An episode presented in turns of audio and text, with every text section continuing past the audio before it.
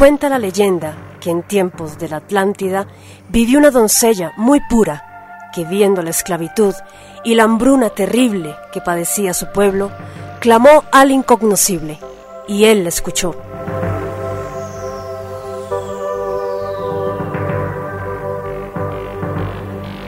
Mandando a su enviado, quien le entregó unas semillas de cereal que saciarían el hambre de su pueblo, y una semilla de piedra de la que brotaría un héroe que los liberaría del yugo esclavizador.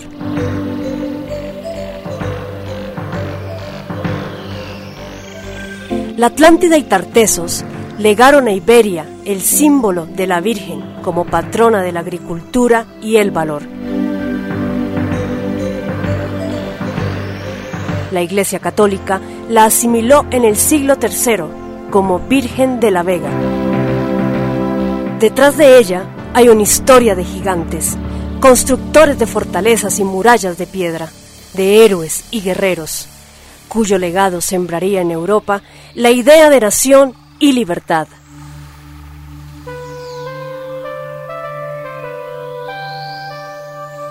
La leyenda popular narra que los cristianos que huían de la Vega de Granada, ante el avance de la conquista musulmana, trajeron consigo la imagen de la Virgen de la Vega.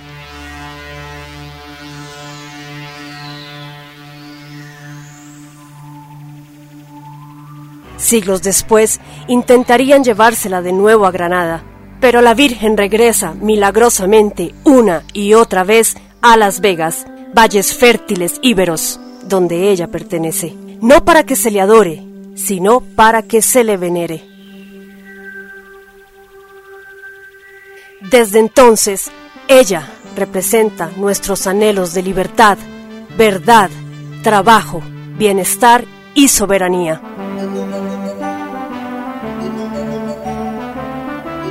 En estos tiempos de globalismo, de tiranía financiera, bajeza social, pobreza espiritual, falsedad histórica y materialismo, cuando vemos la caída de la patria, de la familia, del orden social, de la identidad, ella nos llama a luchar.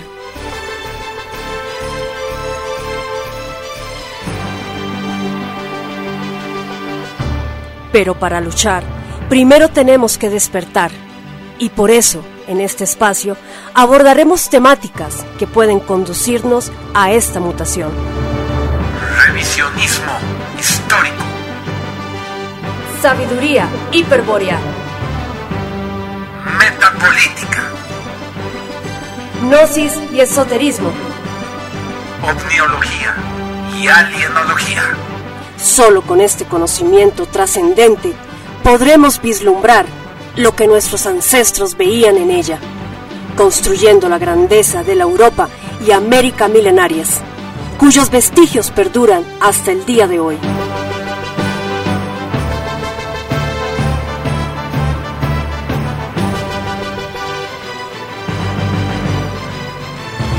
Sean todos bienvenidos a Vocera de la Vega. Quien les habla, Andrea Victoria Cano, líder del movimiento veganista para la Tribuna Radio de España.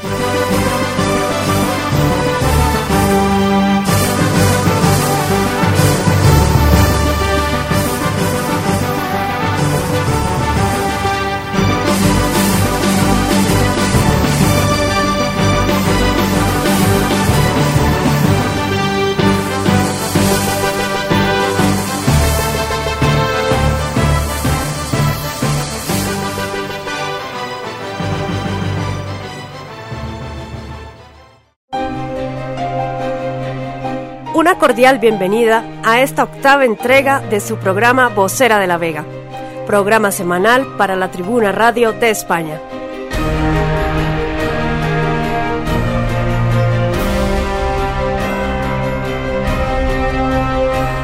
Estaremos presentando un conmovedor episodio del verdadero rostro de los que mandan. En nuestro sector de metapolítica entrevistaremos a uno de los grandes de la disidencia en la Argentina, una fuerte revelación de Lupus Felis en la cuarta parte de La Serpiente, no apta para mentes débiles ni dogmáticas.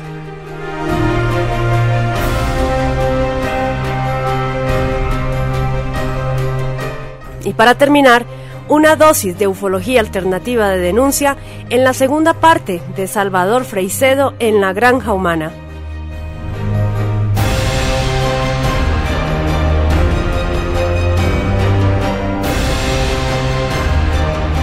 Quien les acompañará, Andrea Victoria Cano, en un nuevo viaje por la senda del conocimiento.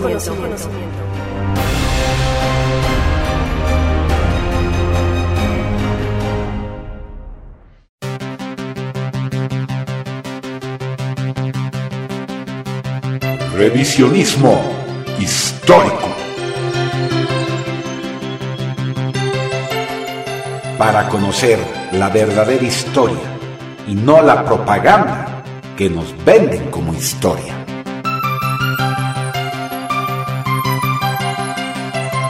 Libros e información censurada. La historia oculta del mundo. Entrevistas y sus protagonistas. La Tribuna Radio de España.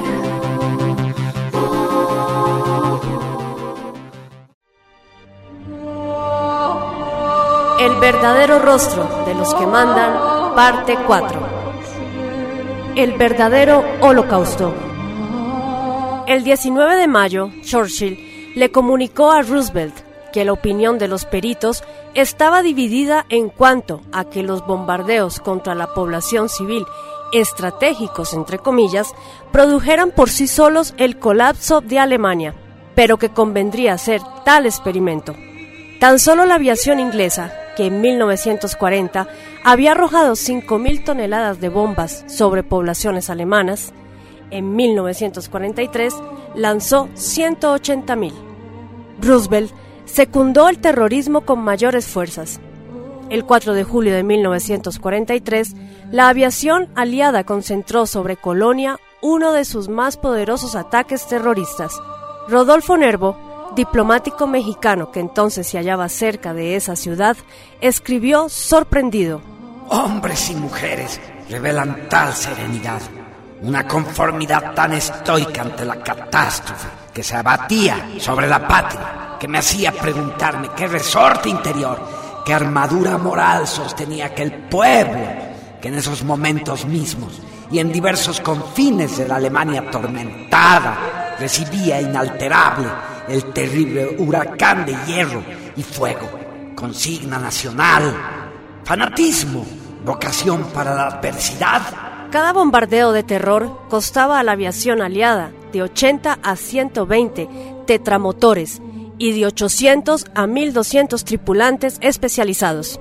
El desgaste era alto, pero podía sostenerlo porque casi todas sus energías se concentraban en un solo enemigo.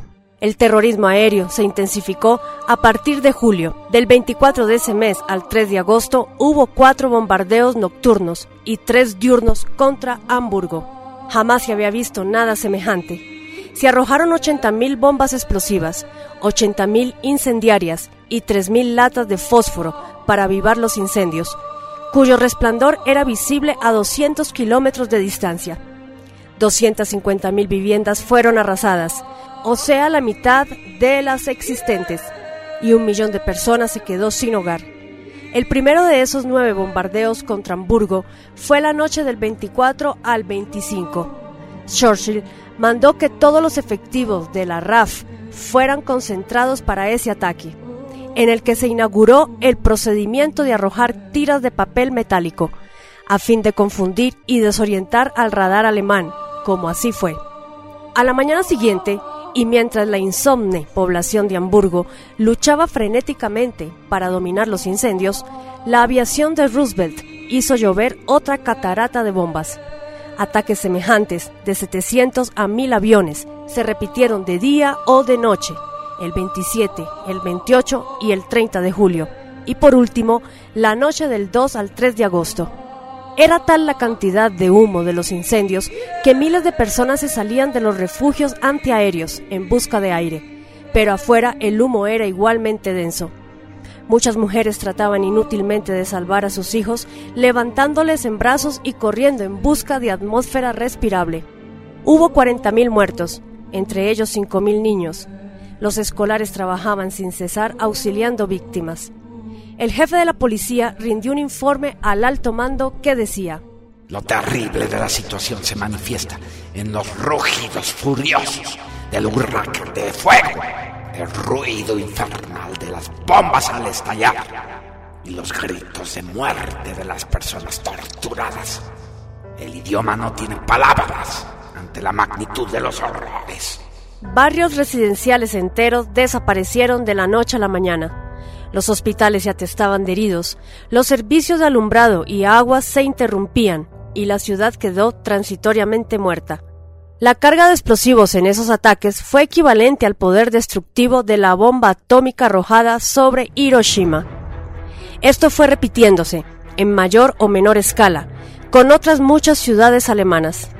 El experimento, entre comillas, de Churchill y Roosevelt para ver si mediante esas matanzas de civiles se desplomaba Alemania se mantuvo en su apogeo durante todo 1943 pero la moral del pueblo resistió la terrible prueba.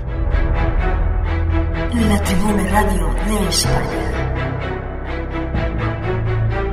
Muchos que ocasionalmente se enteran del terrorismo aéreo contra Alemania suponen, cegados por la propaganda, que fue una respuesta al terrorismo aéreo alemán contra Inglaterra. Eso es falso. Cierto que hubo bombardeos terriblemente intensos sobre la Gran Bretaña, como el de Coventry, pero se hallaban dirigidos hacia una meta militar.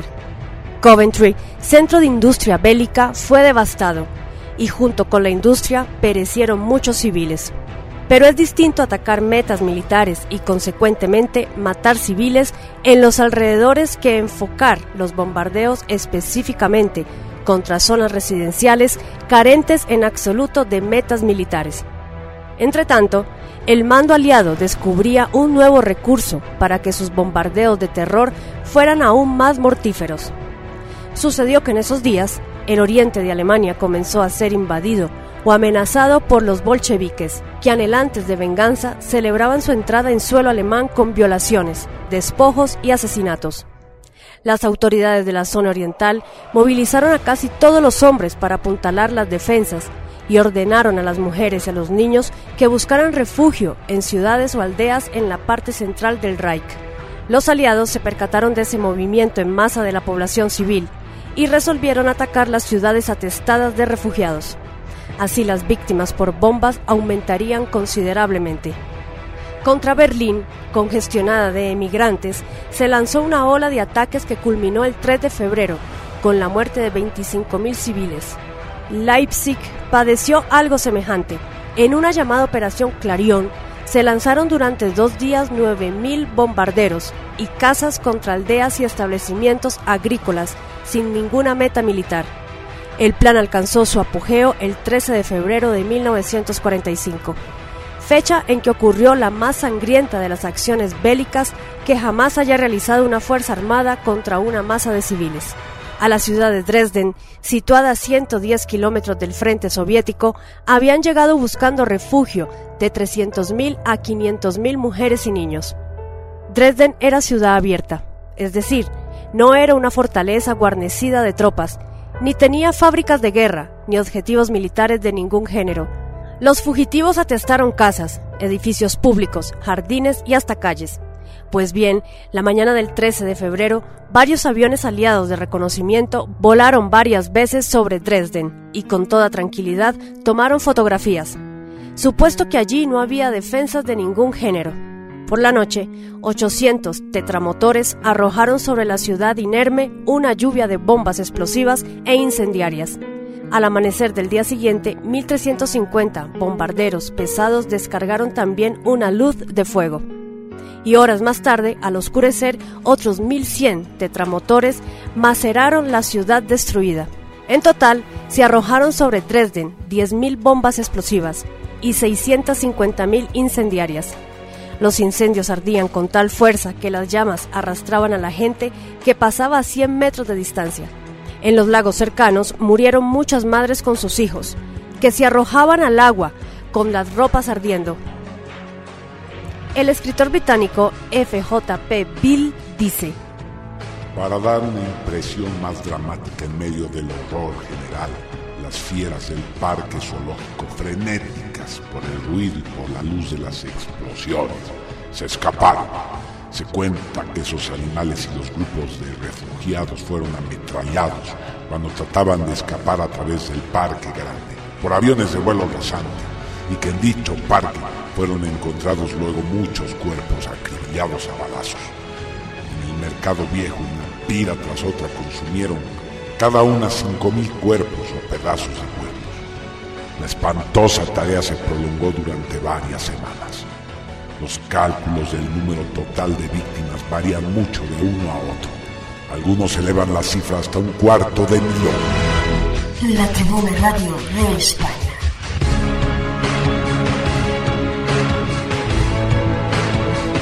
Según el periódico suizo Flubber und Technik, en los tres rabiosos ataques lanzados en un periodo de 36 horas, hubo 100.000 muertos.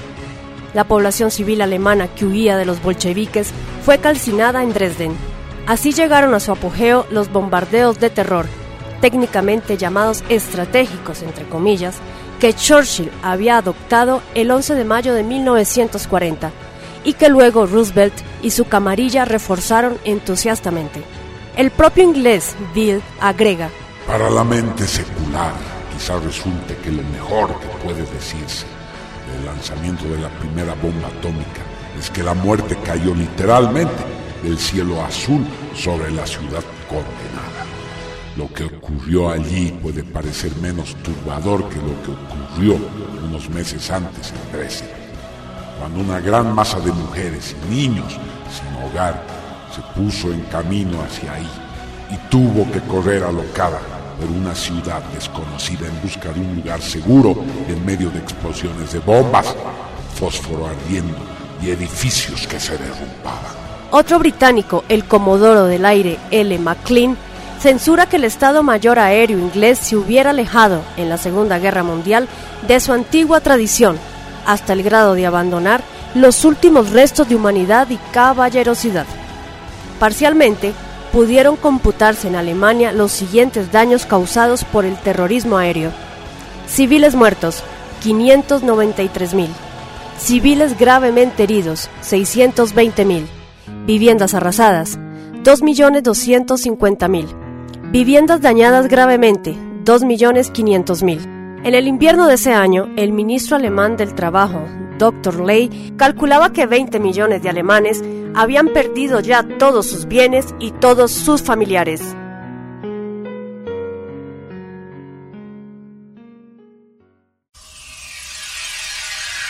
La política bipolar de izquierdas y derechas sirve al mismo amo internacional. Nada en ella hay de espiritual. Es tiempo de una tercera posición, de una nueva opción. Hombres y mujeres orientados, nobles y despiertos, ejerciendo su derecho político. político. A la función regia aspirarán y la metapolítica expresarán. Metapolítica. Un espacio para reconocer personas, obras y organizaciones de nuestro tiempo, que con su trabajo visible luchan contra el nuevo orden mundial.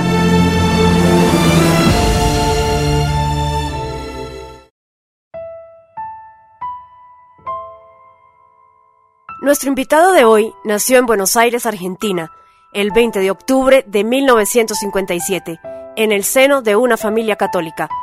Es licenciado en estudios internacionales, académico, periodista, empresario, productor cinematográfico y televisivo, así como también miembro de numerosas organizaciones de bien público. Obtuvo su licenciatura en la Universidad de Lock Haven, de Pensilvania, Estados Unidos. También completó un año de la maestría en política exterior y uno en la carrera de economía en la Universidad George Mason, de Virginia, Estados Unidos.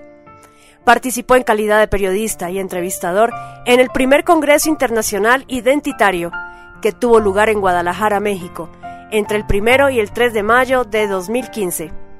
Ha dictado varias conferencias en diversos ámbitos institucionales, tanto públicos como privados, sobre temas económicos, políticos, culturales y sociales. Director de la Organización Nacional Proyecto Segunda República, PCR, cuya propuesta fundamental es la de fundar una Segunda República Argentina auténticamente soberana, integradora, para ordenar el gran desorden en el que ha caído la Argentina a lo largo de más de 50 años. Fundador y director del canal TV1, Toda la Verdad Primero, canal televisivo independiente de origen argentino, que se transmite vía Internet, medio de difusión que promueve la doctrina política intelectual nacionalista argentina y analiza las estructuras globales de poder desde diferentes áreas de conocimiento. En palabras de nuestro héroe de la semana, a la mayoría de los países los ha carcomido el sionismo, que por medio de una agenda van paso a paso infiltrando y torciendo las políticas en favor de políticas antinacionales. Recordemos a los oyentes que el sionismo es un movimiento supremacista israelí que pasó a ser una mano ejecutora de infiltración, induciendo e influenciando a otros países a subordinarse a políticas globales que solo responden al nuevo orden mundial. Simultáneamente han surgido en Hispanoamérica una reacción de movimientos identitarios que rechazan esa globalización bajo el pretendido gobierno único. El aborto, la ideología de género, la educación sexual integral, la usura de las deudas externas, la moda, etc. Básicamente, esa agenda mundialista promueve la despoblación de buena parte del mundo, que tiene un especial interés en despoblar a Argentina que es un país que ya viene subpoblado, ya que desde siempre Argentina ha contado con 44 millones de habitantes cuando debería ser un país con un mínimo de 144 millones de habitantes. Y en el caso de Argentina especialmente, desean quedarse con el territorio en general, o al menos con el control del mismo, muy especialmente la Patagonia. Fracasó la propuesta de la agenda de Soros respecto al aborto, porque el pueblo argentino, a pesar de toda la presión mediática y a pesar de tener un gobierno totalmente adicto a este sistema de dominio mundial, la opinión pública argentina sigue priorizando valores tradicionales, como son la familia, el territorio, la patria y una vida sana, en contra del asesinato del más inocente que es el niño por nacer. Juan Manuel Suaje Pinto entonces constituye uno de los comunicadores contrahegemónicos cada vez más conocido, admirado y temido en el Cono Sur, gracias a sus aguerridas denuncias y su lucha incesante contra la globalización y de sus ejecutores innombrables. La Tribuna Radio de España.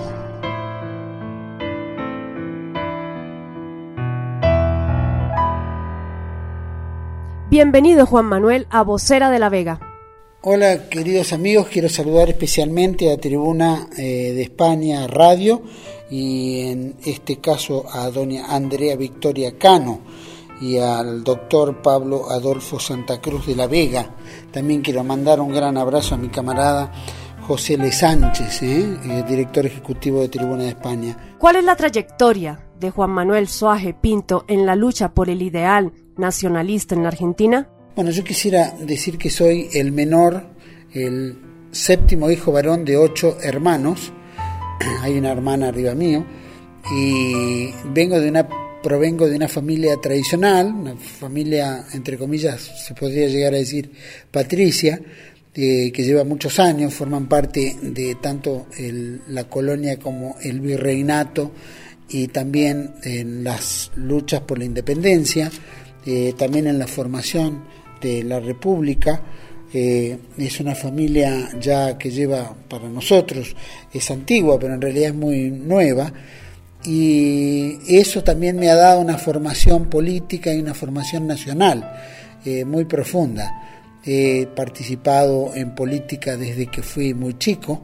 Yo, por parte materna, desciendo de dos gobernadores y representantes de las relaciones exteriores de la Argentina, de Buenos Aires en particular, el gobernador este, eh, Martín Rodríguez, que gobernó entre 1823 y 1825, y después eh, don Juan Manuel de Rosas, que fue gobernador y encargado de las relaciones exteriores de la Confederación Argentina entre 1826 29-1833 y después en su segundo mandato 1835 a 1852 que fue derrocado y se exilió en eh, Southampton, el sur de Inglaterra.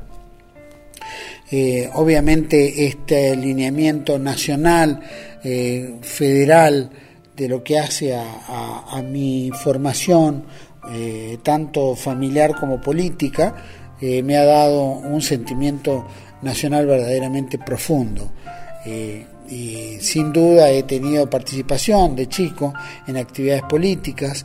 Después en parte de mi vida me fui a estudiar a Estados Unidos, estudié en Pensilvania. Mi rol allá era simplemente estudiante y participar como presidente del Centro de Estudios eh, de Ciencias Políticas y fui presidente de la Asociación de Estudiantes Extranjeros, eh, también de Ciencias Sociales. En fin, me dediqué a organizar este, invitar personalidades a la universidad y con eso nutrirnos todos los extranjeros con diferentes visiones políticas. Eh, también eh, después trabajé en la OEA durante un periodo de tiempo y aprendí mucho del funcionamiento de la organización, lo, difícil que es también este intercambio entre países eh, digamos, con poca fuerza política y económica frente a otros países fuertes como Estados Unidos y su influencia dentro de lo que es la organización de los Estados americanos. Y después volví y trabajé en el Ministerio de Economía durante un periodo de tiempo, dos, tres años, en la regulación de servicios públicos y integré el Instituto Nacional Juan Manuel de Rosas que es un instituto de investigaciones históricas que analiza la vida y la historia de mi, antepasado, que también fui parte de la Comisión de Repatriación de los Restos, cuando Carlos Menem en el año 1989, este, con aprobación del gobierno británico, se trae los restos mortales de Rosas que descansaban en Southampton a la patria y que descansa en la bóveda de la familia Ortiz de Rosas. Y después eh, fui conformando el centro de estudios, después con el Instituto Juan de Rosas, también conformé un centro de estudios económicos que se llamaba Mariano Fragueiro, donde también se hacían análisis profundos económicos desde el punto de vista nacional, rescatando la figura de Mariano Fragueiro, que fue gobernador de la provincia de Córdoba, y fue también candidato a vicepresidente de la República. Lo que lo distingue a Mariano Fraguero es que es el creador de la Constitución Económica que se forja en la Constitución Nacional de 1853 eh, y que verdaderamente es un ejemplo de economía nacional. Eh, fue ministro de Hacienda del gobierno de Urquiza, eh, justo José de Urquiza, que fue uno de los que derrocó a Juan Manuel de Rosas, mi antepasado en 1852 y que es uno de los promotores de la Constitución Nacional de 1853. Eh, bueno, eh, con este Centro de Estudios Económicos hicimos profundos análisis eh, de la economía nacional y especialmente volcados a la problemática de la deuda externa que adquirió Argentina durante los periodos, diferentes periodos y en particular durante el proceso militar del golpe de Estado de 1976 en adelante. También eh, formé, después de todo esto, eh, diferentes videos también eh, tratando temas del nacionalismo de diferentes variables, la tercera posición de diferentes variables, y después los acuerdos de Londres y Madrid que se firma con Carlos Menem en 1989-1990. Tres meses después de haber repatriado los restos del mayor exponente de la defensa, la defensa de la soberanía, justamente el personaje que tres meses después de haber traído o, de haber sido uno de los promotores de su repatriación, sea el principal este, entregador de la soberanía argentina eh, con Inglaterra, firmando los acuerdos de paz entre Londres y Buenos Aires. Eh, ese fue mi rol principal hasta que fundé luego el canal TLB1, ¿eh? que es una, una, idea eh, que fue, era muy importante para tanto el campo nacional eh, y de tercera posición que tenga un medio de comunicación puntual para, bueno, para poder comunicar y no depender de medios masivos que están controlados por el sistema. Así que bueno, esa es particularmente mi trayectoria. Nunca fui demasiado líder en temas y fui un hombre volcado al área, digamos, social, político, cultural, ¿no? más que nada organizando cosas que publicando y, haciendo publicar cosas, motorizando ¿no? toda la estructura como para que la gente que tenía algo que decir lo diga. Eh, y acompañando, por supuesto, lineamientos eh, nacionales, católicos, espirituales, ¿no? Esa es particularmente mi trayectoria y mi ideal nacionalista, que por supuesto radica en los grandes hombres. Para mí, tanto Rosas, en el ambiente local, Rosas, eh, San Martín, Irigoyen, Perón, son personalidades claves para mí en, en mi raigambre nacional. Y después, por supuesto, a nivel internacional, hay personajes de la tercera posición como el falangismo español, el fascismo italiano, ¿no es cierto?, el nacionalismo este, alemán y, por supuesto estas posturas que no son ni de izquierda ni derecha, ¿no es cierto?, sino que son una tercera posición. Eso es donde me anclo principalmente y defiendo esa postura desde eh, mi concepción nacional y tercera posicionista. ¿Por qué han confundido en Argentina el peronismo del general Juan Domingo Perón con el peronismo kirchnerista? Yo vendría a decir que el peronismo es una auténtica expresión nacional eh, argentina, cuyos emblemas han sido levantar eh, cuatro banderas la soberanía política, la independencia económica, la justicia social y el nacionalismo cultural. Esas son las banderas que ha levantado el peronismo a través de sus épocas hasta el fallecimiento del general Perón. Una vez que Perón fallece, eh, los herederos, o llamémosla las sucesiones, comienzan a disputarse el peronismo y entre ellos eh, la línea de Carlos Menem como presidente empuja el peronismo hacia un eh, neoliberalismo y después el kirchnerismo, Dualde hacia una socialdemocracia, presidente Eduardo Dualde, y después el kirchnerismo hacia un progresismo de izquierda. Eso es las variantes de ese peronismo. Actualmente, eh, cuando Inglaterra combatía contra Perón después de la Segunda Guerra Mundial, que Perón reivindica una tercera posición para los ingleses, de los cuales Argentina era prácticamente una proveedora de materia prima y que empieza a conformar su propia industria, su propia soberanía económica, política y social, eh, Inglaterra em, toma al peronismo como uno de los principales enemigos como fue enemigo Hitler o Mussolini o el mismo Franco o Primo de Rivera. El peronismo pasa a ser un enemigo clave, tal es así que cuando muere Perón, el hijo de Churchill, el propio Churchill, eh, durante la época del peronismo, era, este, había considerado eh, que el peronismo era el enemigo número uno y que había que combatirlo hasta post-mortem. De hecho, una vez de la muerte del general Perón, esta sucesión que destripa el peronismo y lo transforma en diferentes áreas políticas o lineamientos políticos que nada tienen que ver con el peronismo, el kirchnerismo no queda atrás.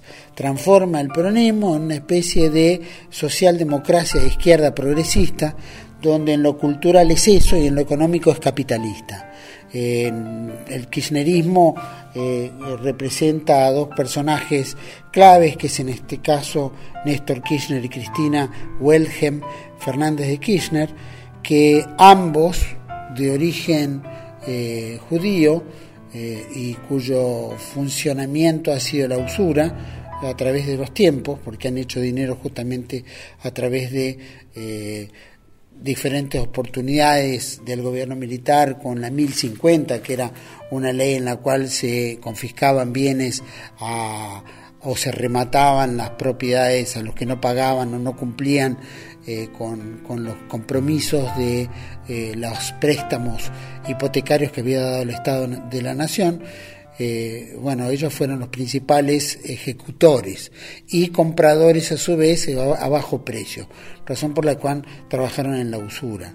Bueno, estos personajes son los que llegan al gobierno a través de una oportunidad política que se le brinda en su momento y bueno, tergiversan ese peronismo y lo transforman en una especie de eh, socialdemocracia, vuelvo a decir, de izquierda, donde se enriquecen a sí mismos, generan un ámbito enorme de corrupción y eh, bastardean de alguna manera, eh, favoreciendo un poco a esta cultura británica, porque favorecen inclusive a los ingleses económicamente en la Argentina, criticándolos, pero al mismo tiempo abriéndole la mano económica para que se sigan nutriendo de nuestros recursos, eh, justamente eh, entregan esa soberanía y bueno, eh, el kirchnerismo termina siendo en lo capitalista, pro británico, pro norteamericano, pro economía de mercado y en lo cultural, vuelvo a insistir, en lo que es el progresismo de izquierda. Eh, reivindicando los derechos humanos, rescatando un tema que ya se había saldado, que había llegado a su punto máximo, que ya había acordado socialmente eh, y jurídicamente las sanciones correspondientes y sin embargo rescatan este tema, empieza una, una casa de brujas sobre los, los miembros de las Fuerzas Armadas y no importaba el rango, el lugar, fueron detrás de cada uno encarcelando y muchos de ellos murieron en cautiverio. Eh, o sea, una gran injusticia. De todas maneras, eh, esta gente ha sido la que de alguna manera ha tergiversado hasta lingüísticamente las banderas del peronismo. Lo que se llamaba justicia social lo transformaron en inclusión, que no tiene nada que ver con la justicia. Eh, la soberanía económica eh, la ha transformado en un desendeudamiento mentiroso porque ha sido pagadores seriales la deuda externa y han adquirido deuda desde sectores mucho más graves que los que tradicionalmente se, se solicitaban préstamos de mayores interés, por supuesto, eh, y al mismo tiempo con un grado de corrupción interna tremenda y con una soberanía política vencida porque se firmaron convenios con, eh, con Estados Unidos en términos petroleros, con Inglaterra favoreciéndola en la explotación de recursos mineros y petrolíferos, y también con China firmando acuerdos en los cuales se, se firmaba y se entregaba parte del territorio para exploración espacial, de la cual, eh, bueno, difícilmente tengamos información porque es considerada secreta. Razón por la cual los países que de alguna manera tienen inversiones en el país eh, se han, digamos, en la parte territorial, han puesto sus bases militares. De la misma manera que han favorecido que Inglaterra fortaleciera su base militar en las Islas Malvinas. ¿No es cierto? Y acaban de entregar al gobierno nacional, con aprobación obviamente del Congreso, licencias petroleras en el mar argentino y explotación eh, de pesca.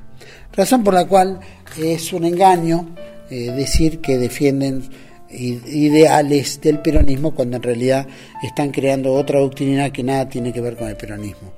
Otra de las razones es el peronismo tiene una apotecma que dice así, mejor que decir es hacer y mejor que prometer es realizar. Bueno, para el kirchnerismo es tergiversar ese, ese, ese apotecma transformándolo en mejor que hacer es decir y mejor que realizar es prometer. Eso es el kirchnerismo.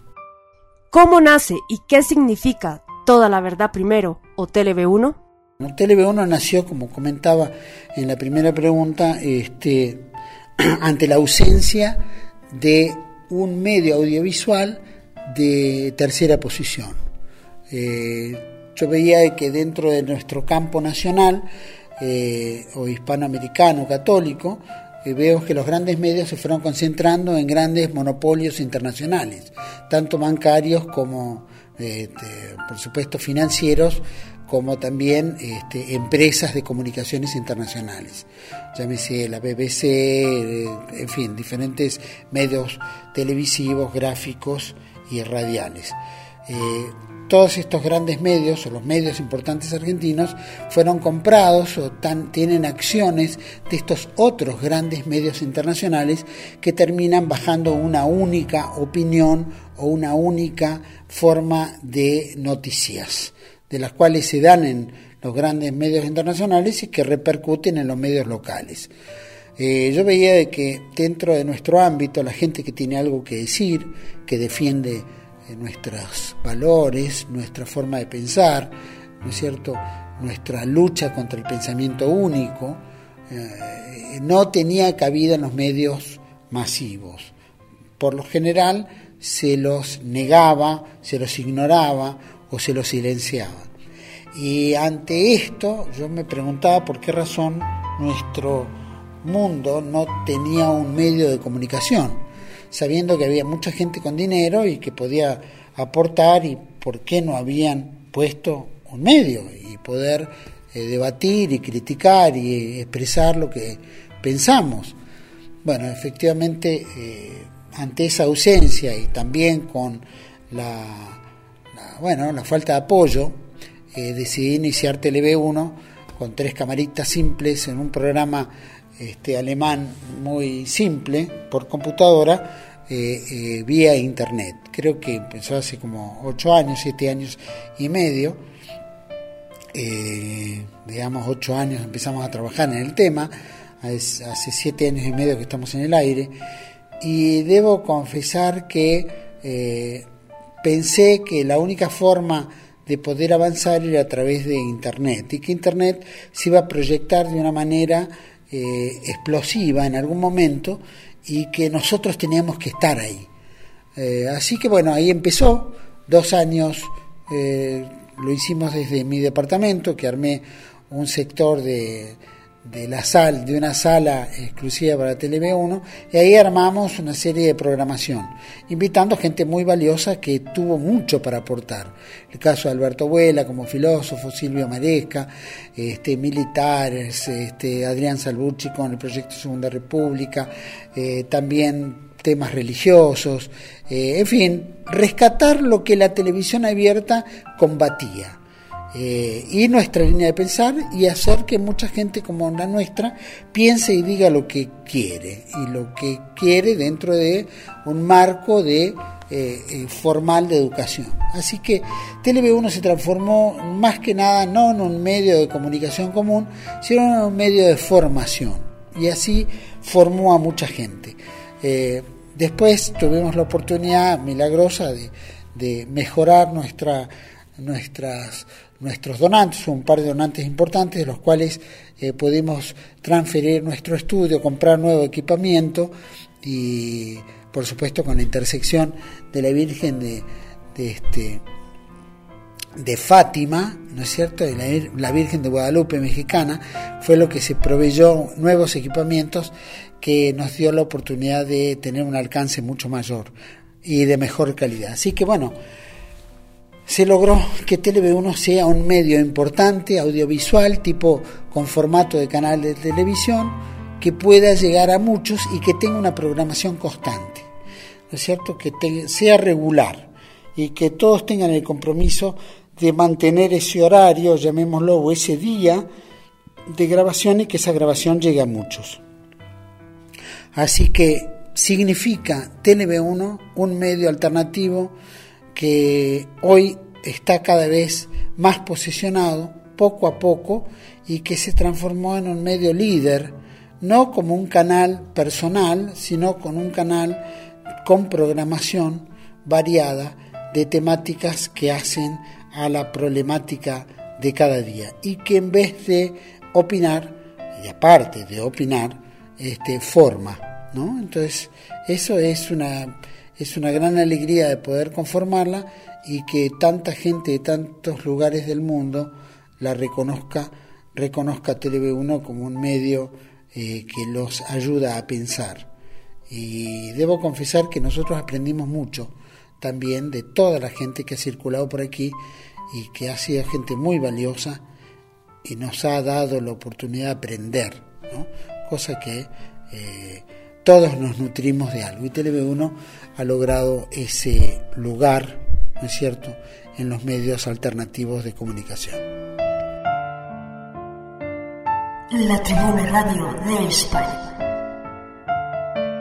¿Cómo ves el gran ascenso de la alternativa nacionalista en las últimas elecciones en Argentina?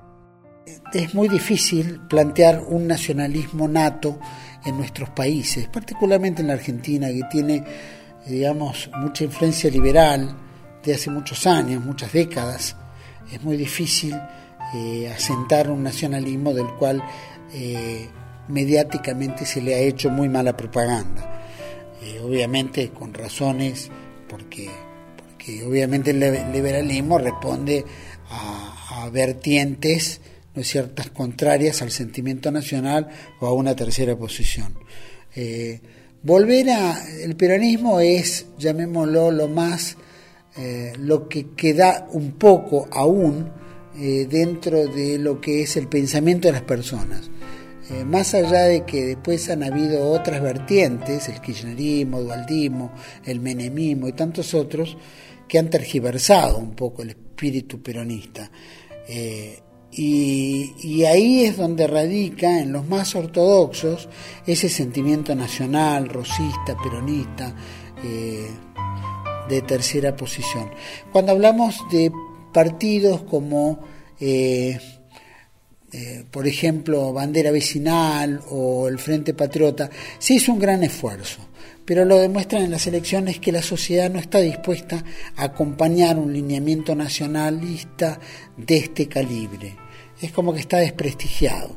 Creo que deberíamos buscar de formas comunicacionales un poquito más eh, actuales, eh, también con, con, mayor profundidad eh, en la problemática que vivimos y no tanto en la doctrina per se de la cual la sociedad ya ha sido con su cabeza lavada. Entonces creo que deberíamos eh, incursionar en nuevas formas de comunicación frente al sentir nacional o tercera posicionista. Eh, ¿Por qué? Porque en las últimas elecciones el Frente Patriota en, la Argentina ha logrado 58 mil, 60 mil votos más o menos, de una población de 44 millones de habitantes, de los cuales 28, 29 millones, 30 millones votan. Eh, entonces es muy difícil, vemos que la resultante ha sido una inversión, un esfuerzo enorme para tan poco. Ha logrado el 0,20% de los votos y se requería el 1,5% para poder entrar en las elecciones generales. Estas, estas pasos que se hicieron en Argentina era una especie de encuesta bueno, y esta encuesta ha dado ese resultante, razón por la cual vemos que hay una mentalidad más liberal, ¿no es cierto?, y más engañosa, ¿no es cierto?, en una sociedad que lleva muchos años de enjuague mental liberal y progresista, y cualquier visión nacional, tradicional, católica, eh, eh, no tiene el acompañamiento que uno esperaría. Eh, tal vez tendríamos que trabajar mucho más esa, esa forma comunicacional como para que en lo sucesivo, en lo futuro, tenga éxito. Tal vez el proyecto Segunda República podría ser, ¿no? Pero eso es otra agua de otro molino y habría que eh, orientarlo a ver dónde, dónde puede encajar el proyecto Segunda República frente a un mundo del hoy, de una república vencida, eh, que bueno, que no tiene mucho para dar porque hay un monopolio y hay una mafia política partidista que no permite que nadie pase fuera de ellos. ¿Cómo el PCR podría contrarrestar la acelerada agenda de género, así como el aborto y el marxismo cultural? Yo creo que todo esto lo hacemos hace mucho a través de la formación.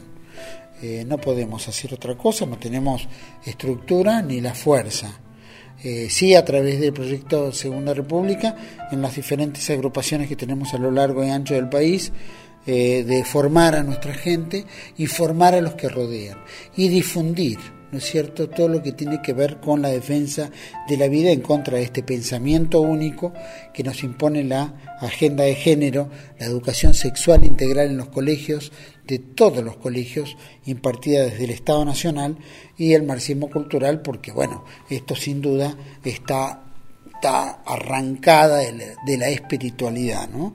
Y que entendemos el marxismo cultural solamente provoca enfrentamiento, crisis y, materialismo.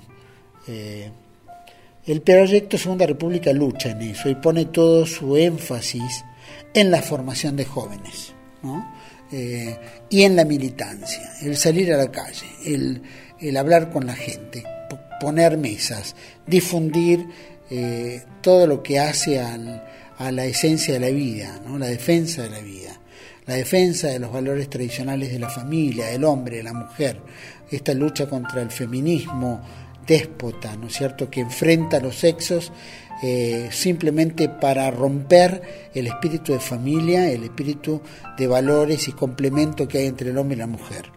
Eh, es una agenda compleja, difícil, pero nosotros la enfrentamos permanentemente. Eh, no tenemos estructura económica ni, ni este, de otra naturaleza fuera de hacer lo que hacemos. Lo hacemos bien, eh, nos hemos hecho conocidos al respecto y creo que eh, en ese aspecto estamos haciendo una muy buena labor. Eh, también Adrián Salbuche, a través de sus programas, es un férreo defensor de la familia, como somos todos. Y todos los que integramos TLB1 también hacemos esa labor, acompañando al PCR y al mismo tiempo, bueno, difundiendo, difundiendo la verdad. Entendemos que todo esto es viene monitoreado por organizaciones Soros y compañía, la Open Society, la Planet Parenthood y tantas organizaciones nacionales, Naciones Unidas, la UNESCO, ¿viste? los préstamos a través del Fondo Monetario Internacional. Es decir, son agendas que vienen acompañadas de una fuerza económica brutal, de un acompañamiento mediático impuesto a través de todos los medios de comunicación y políticamente a través de los gobiernos y los ministerios tanto de salud y educación. Entonces, eh, nosotros eh, es una batería muy fuerte, muy poderosa, de mucho dinero, pero bueno, nosotros tenemos que lucharla e enfrentar, igual, no importa cómo. Eh, y el proyecto Segunda República en ese aspecto lo hace como muchas organizaciones en la Argentina católicas, cristianas, que también combaten permanentemente contra este flagelo de la agenda de género y, eh, y la educación sexual integral como lo que es el marxismo cultural. Nosotros somos gladiadores contra estos personajes y estas eh, eh, líneas de pensamiento único. Y seguiremos haciéndola porque esa es nuestra línea política. ¿Qué consejo darías a los jóvenes y a los nuevos militantes de la resistencia para despertar el patriotismo y los valores espirituales? Mira, lo único que yo aconsejo a todos es leer mucho, leer los buenos autores.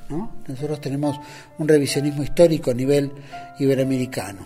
Tenemos que leernos todos, aprender de muchas personalidades, ¿eh? de muchos escritores con gran valor intelectual de los buenos europeos ¿eh? que todavía escriben y valen, como Pedro Varela, Joaquín Bochaca y tantos otros.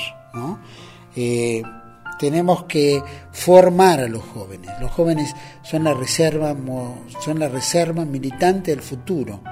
Tenemos que formarlos, tenemos que fortalecerlos, tenemos que adoctrinarlos en el buen sentido y tenemos que también fortalecerlos espiritualmente. ¿no?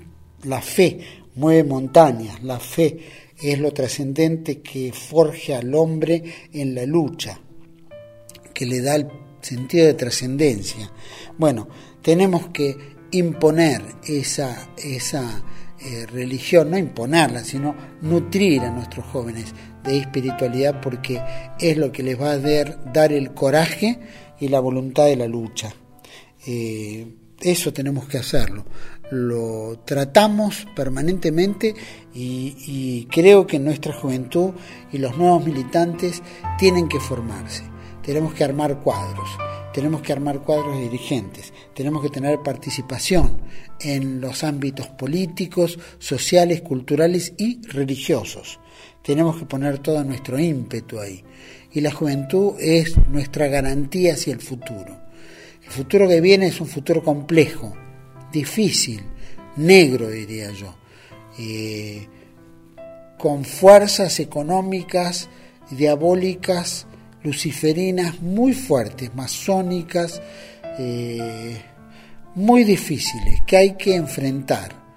Pero creo en nuestra juventud que si las formamos bien, va a ser un escudo muy fuerte y un, y un este, tanque muy bien eh, nutrido para combatir contra estas grandes fuerzas que tarde o temprano van a terminar prevaleciendo porque van a sucundir contra, contra esto, porque ya, nos, ya lo tenemos claro, ¿no? el futuro nos pertenece y el futuro está en, en, Dios y creo que no hay nada más fuerte que el bien, que la verdad y la belleza. Eso es lo que es nuestro, nuestro emblema de lucha y tenemos que eh, acompañarla de la manera que podamos. Eh, espero que eh, no abandonemos nosotros como mayores esa lucha de aconsejar a los jóvenes y de formarlos, porque es nuestra garantía de que el mundo sobreviva y que algún día esa tercera posición vuelva a reinar a nivel mundial y sea por el bien de todos, ¿no es cierto? Que es lo que queremos y por la justicia verdadera. Así que eh, nunca claudiquemos en nuestra juventud. Eh, lo mismo que la izquierda, que el liberalismo trabaja enormemente sobre la juventud, bueno, nosotros tenemos que poner, doblegar nuestro esfuerzo y tratar de lograr ese objetivo, de que haya una eh, juventud compacta que pueda este, luchar y vencer frente a estas fuerzas del mal que ya conocemos y que son las dueñas hoy de, de prácticamente el pensamiento universal. Bueno, eso tenemos que combatirlo y solamente forjando con la educación y la formación es lo único que vamos a poder vencerlos. Gracias Juan Manuel por el honor de tenerte en los micrófonos de Vocera de la Vega. Mi agradecimiento por haberme dejado participar en Radio Tribuna de España, el mayor de los éxitos, los felicito por lo que hacen y los este, intimo a que sigamos, sigamos trabajando duramente por el bien, la verdad y la belleza que es nuestro, nuestro motus de vida hacia el futuro. Quiero agradecer ahora enormemente eh, esta oportunidad de hablar. Eh, mando un gran saludo a Andrea Victoria Cano, al doctor Pablo Adolfo Santa Cruz de la Vega, como también al camarada José L. Sánchez. A ustedes tres un gran saludo, enorme abrazo a todos y muchas gracias. La Tribuna Radio de España.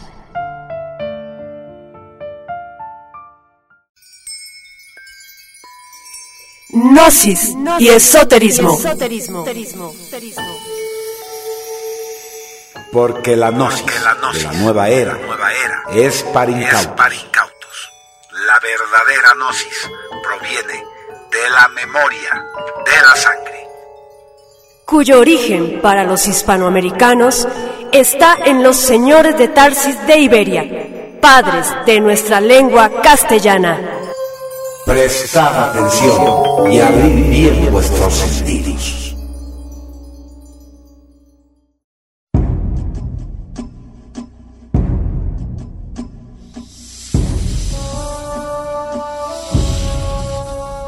La serpiente. Parte 4. Y vi a los siete malaquín que estaban en pie ante Elohim se les dieron siete trompetas.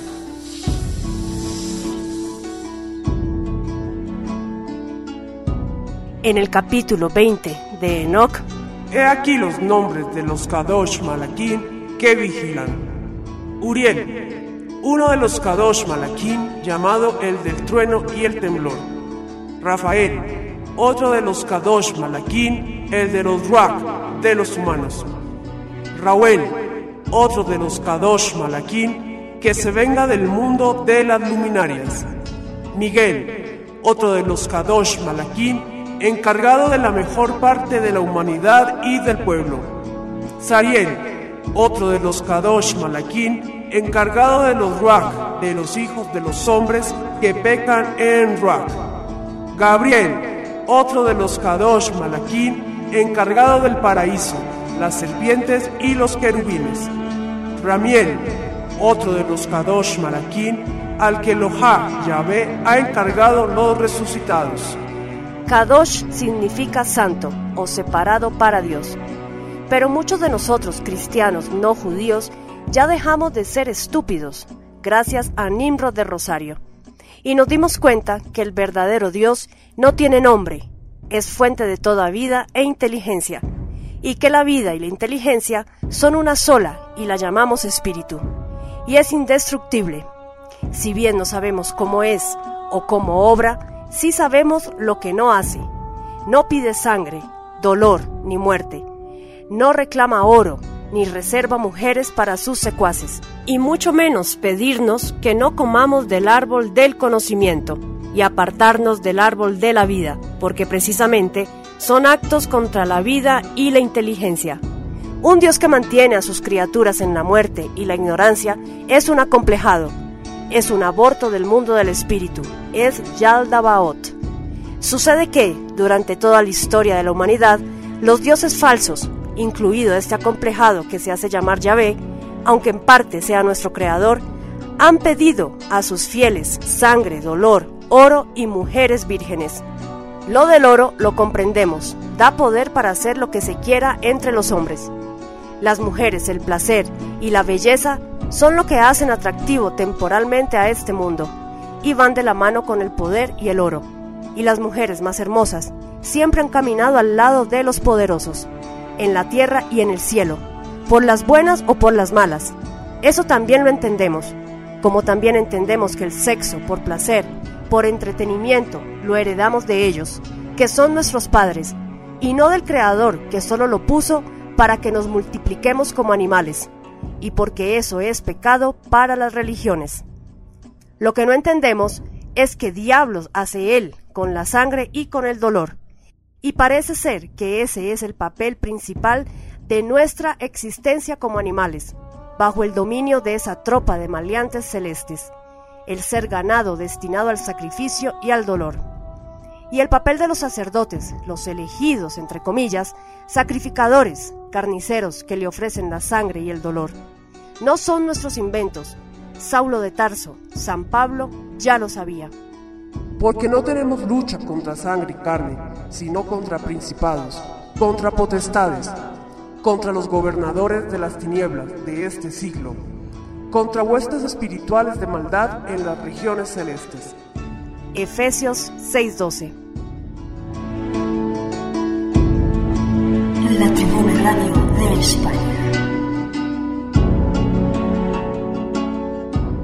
Hasta el día de hoy, nuestros científicos no han logrado averiguar por qué la sangre derramada, la que brota de un ser vivo, y el dolor son considerados como algo precioso, agradable, capaz de calmar, saciar, aplacar el odio vengativo de él. ¿No habrá algo en ella y en el dolor, un efluvio placentero para él? Por supuesto. Entonces se sabe que el modo directo y seguro de contactar a él es sangre viva derramada, dolor, oro y mujeres. Desde luego que las mujeres no son para el sacrificador, ni para él, sino para ellos, los malaquim, y no es necesario tenerlas encerradas, bajo su techo o su tutela. Basta que estén a su alcance, el de ellos, es decir, sobre la faz del planeta, por lo que solo se tendrá que cultivar su belleza, cosa que jamás ellas mismas han dejado de hacer, y tampoco se las llevarán, ya que lo femenino no tiene lugar en su celeste reino, porque parece que la belleza de las mujeres opaca, o compite con la de ellos, y sobre todo porque lo femenino es molesto para él. Así que sus desenfrenos sexuales con las mujeres desde antaño, que son la razón por la que aún permanecen en la creación, siempre los llevan a cabo fuera de casa, sobre la tierra, y de tiempo en tiempo, originando las razas. Una prueba de su belleza y gran atractivo sexual nos da el Génesis, cuando los malaquín entran en Sodoma, en la que por entonces reinaba la cultura gay, en busca de Lot y su familia. Los pobladores que los ven, alucinados por su belleza, son presa de un deseo sexual incontrolable y exigen pasar un ratito con ellos, entre comillas. Hay ciertas enseñanzas antiguas que dicen que para ser aceptados en los palacios celestiales de los Malakim como servidumbre, primero hay que probarles que se odia lo femenino y que no se apetecen las mujeres, sino los varoncitos. Y últimamente, tales enseñanzas dejaron de ser un secreto de alguna de las logias de la Santa Sede, o llegaron de alguna manera misteriosa y fueron tomadas muy en serio por no pocos curitas, por supuesto, bien intencionados, o sea, procedieron correctamente según la revelación. El hecho es que los malaquín son temerosos o respetan a los hombres viriles y valientes, como lo prueba el relato de Jacob, que luchó contra la deidad hasta el amanecer, y en cambio se sienten seguros al estar rodeados de mariposas, entre comillas.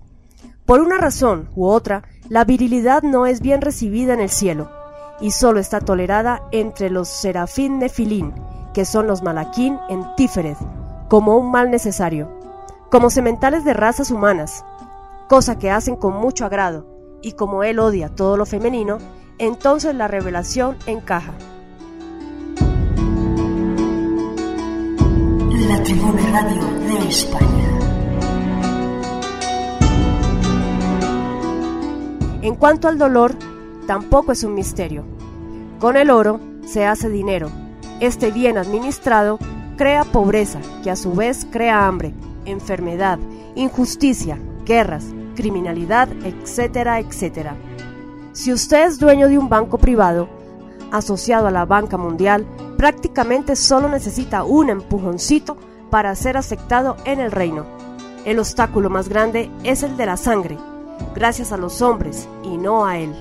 Porque si alguien se dedica a degollar humanos, aunque sea para ofrenda a la divinidad, acaba en la cárcel o la silla eléctrica, a no ser que se tenga el suficiente poder para hacerlo impunemente, bajo el pretexto de que infringieron una ley divina, o para obtener los favores de la deidad para todo el pueblo, o para bien de la humanidad. Se puso Moisés a la puerta del campamento y dijo, ¿Quién está por Jehová? Júntese conmigo y se juntaron con él todos los hijos de Leví. Y él les dijo, Así ha dicho Jehová, el Dios de Israel, poned cada uno su espada sobre su muslo, pasad y volved de puerta a puerta por el campamento, y matad cada uno a su hermano, y a su amigo, y a su pariente. Y los hijos de Leví lo hicieron conforme al dicho de Moisés, y cayeron del pueblo en aquel día como tres mil hombres. Entonces Moisés dijo, Hoy os habéis consagrado a Jehová, pues cada uno se ha consagrado en su hijo y en su hermano, para que él dé bendición hoy sobre vosotros.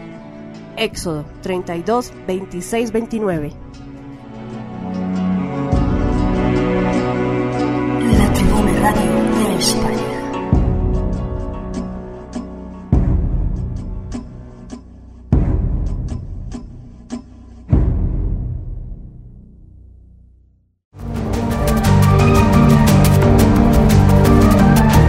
Omniología y alienología. Un sector para divulgar el más completo informe ovnis existente. Que funda la ufología alternativa de denunciar. Mucho más cerca del origen. Y más allá de la especulación.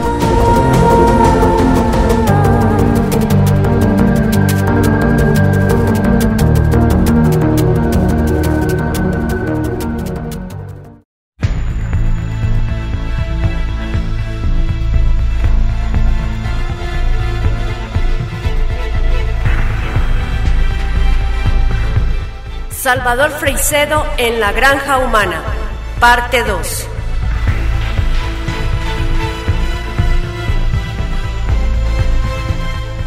Genética extraterrestre. Otro factor importante dentro del fenómeno ovni es la genética extraterrestre, aunque para algunos ufólogos serios, entre comillas, obvian este tema por temor a quitarle aún más credibilidad a dicho fenómeno. Es de sobra conocido que todo él tiene unas connotaciones sexuales que cada vez se han ido haciendo más manifiestas. En el catolicismo, la virginidad de la madre de su fundador es un dogma sagrado en torno al cual los teólogos no admiten discusión. Pero aparte de lo extraño de esta creencia, siempre se nos había hecho muy sospechoso el que casi todas las religiones grandes e históricas pensasen lo mismo en cuanto al nacimiento de sus respectivos fundadores. Hoy día, gracias al fenómeno ovni, podemos explicar perfectamente por qué tantos pueblos tan dispares en el tiempo y en el espacio creyeron una cosa tan difícil de creer.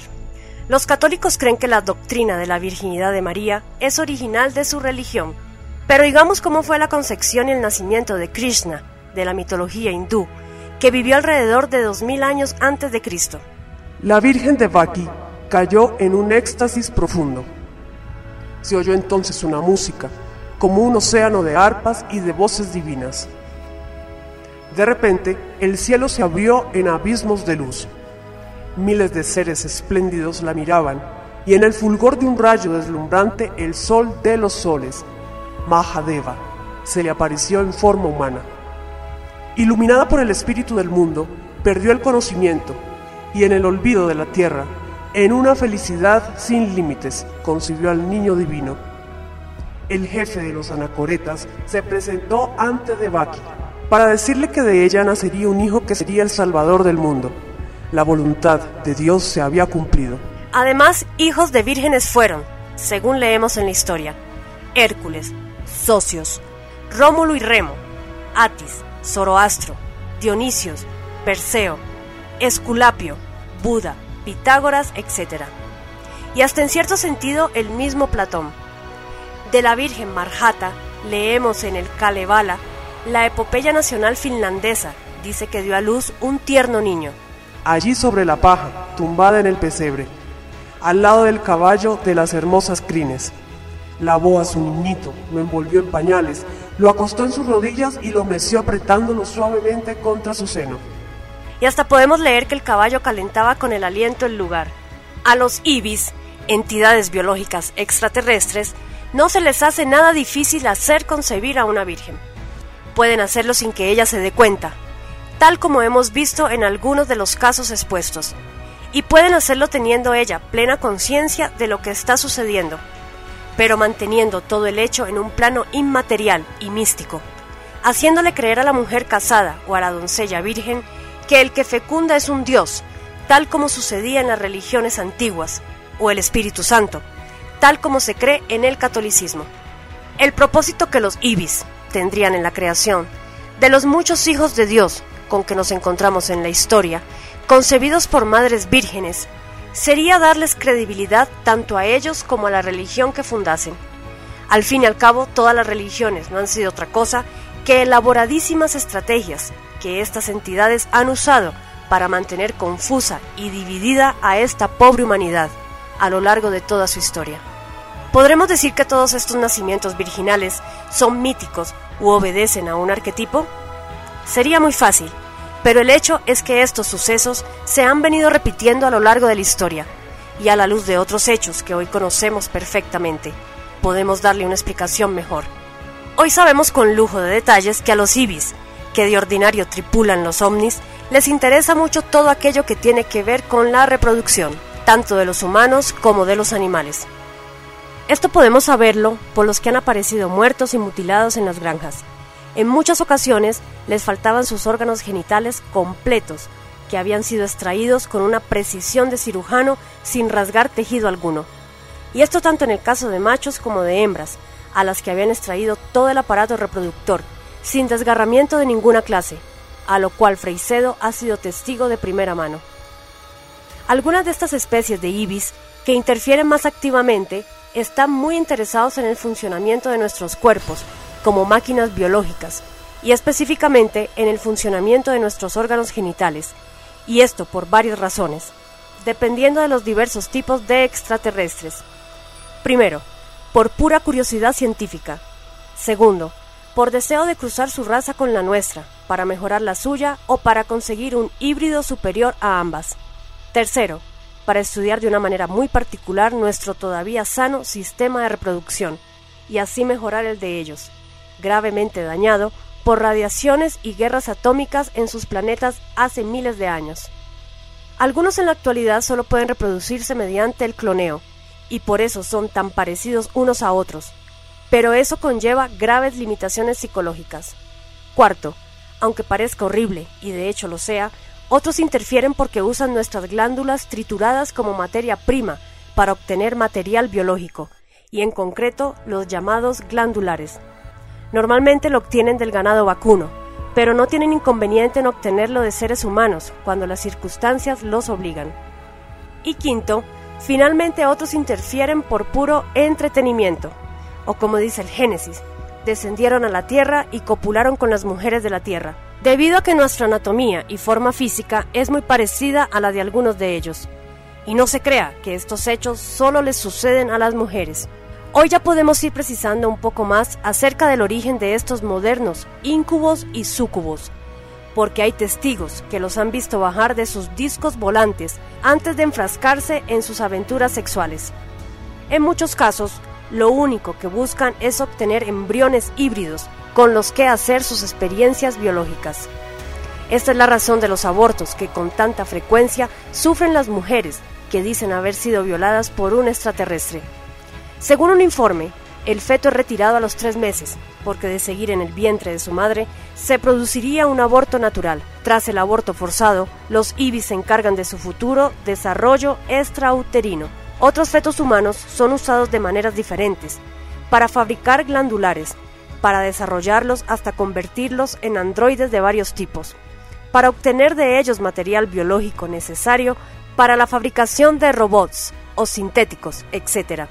En la actualidad hay muchos niños humanos que han sido tratados entre comillas o manipulados entre comillas cuando estaban en el vientre de sus madres. Son en cierta manera mutantes de la especie humana. Suelen aprender a leer solos, y desarrollan cualidades físicas y sobre todo mentales extraordinarias.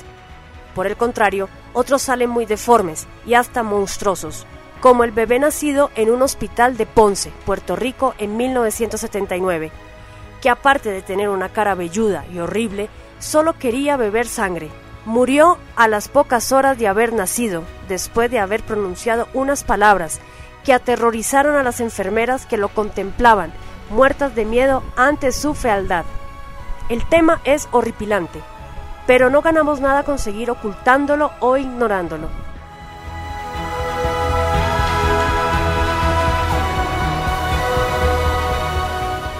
La Tribuna Radio de España. El desconocimiento y la negación total de estos hechos por parte de las autoridades y en concreto de los psicólogos y psiquiatras hace que las víctimas de estos hechos, que pese a las apariencias, se cuentan por miles, se encuentren totalmente indefensas y carentes de todo auxilio.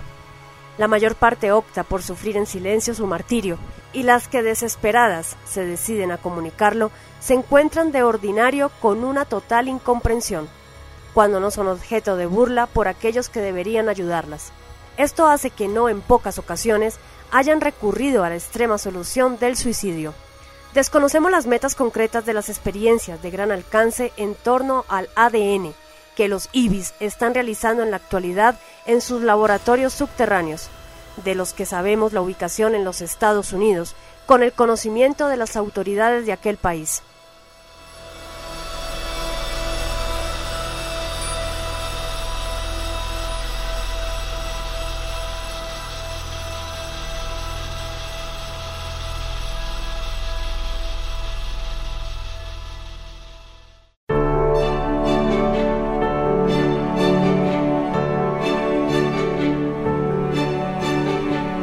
Esperando que el programa haya despertado la inquietud en todos ustedes y lo más importante, que los conduzca a nuevas formas de percibir la realidad.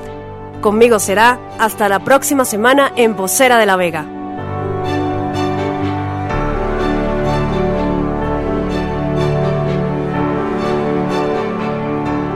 Pablo Santa Cruz, grabación y edición.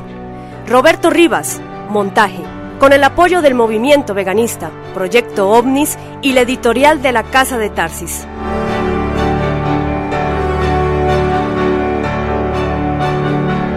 guiones basados en los ensayos de Lupus Félix, Andrea Victoria Cano y los familiares y amigos de los refugiados alemanes en Argentina y Chile, autores del verdadero rostro de los que mandan.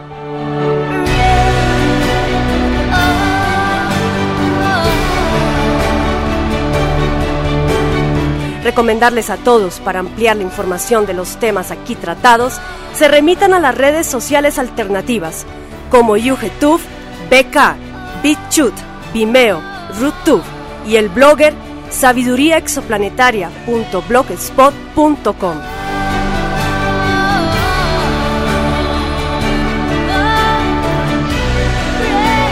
Recuerden, es más probable que seamos dioses y lo hayamos olvidado que monos evolucionados.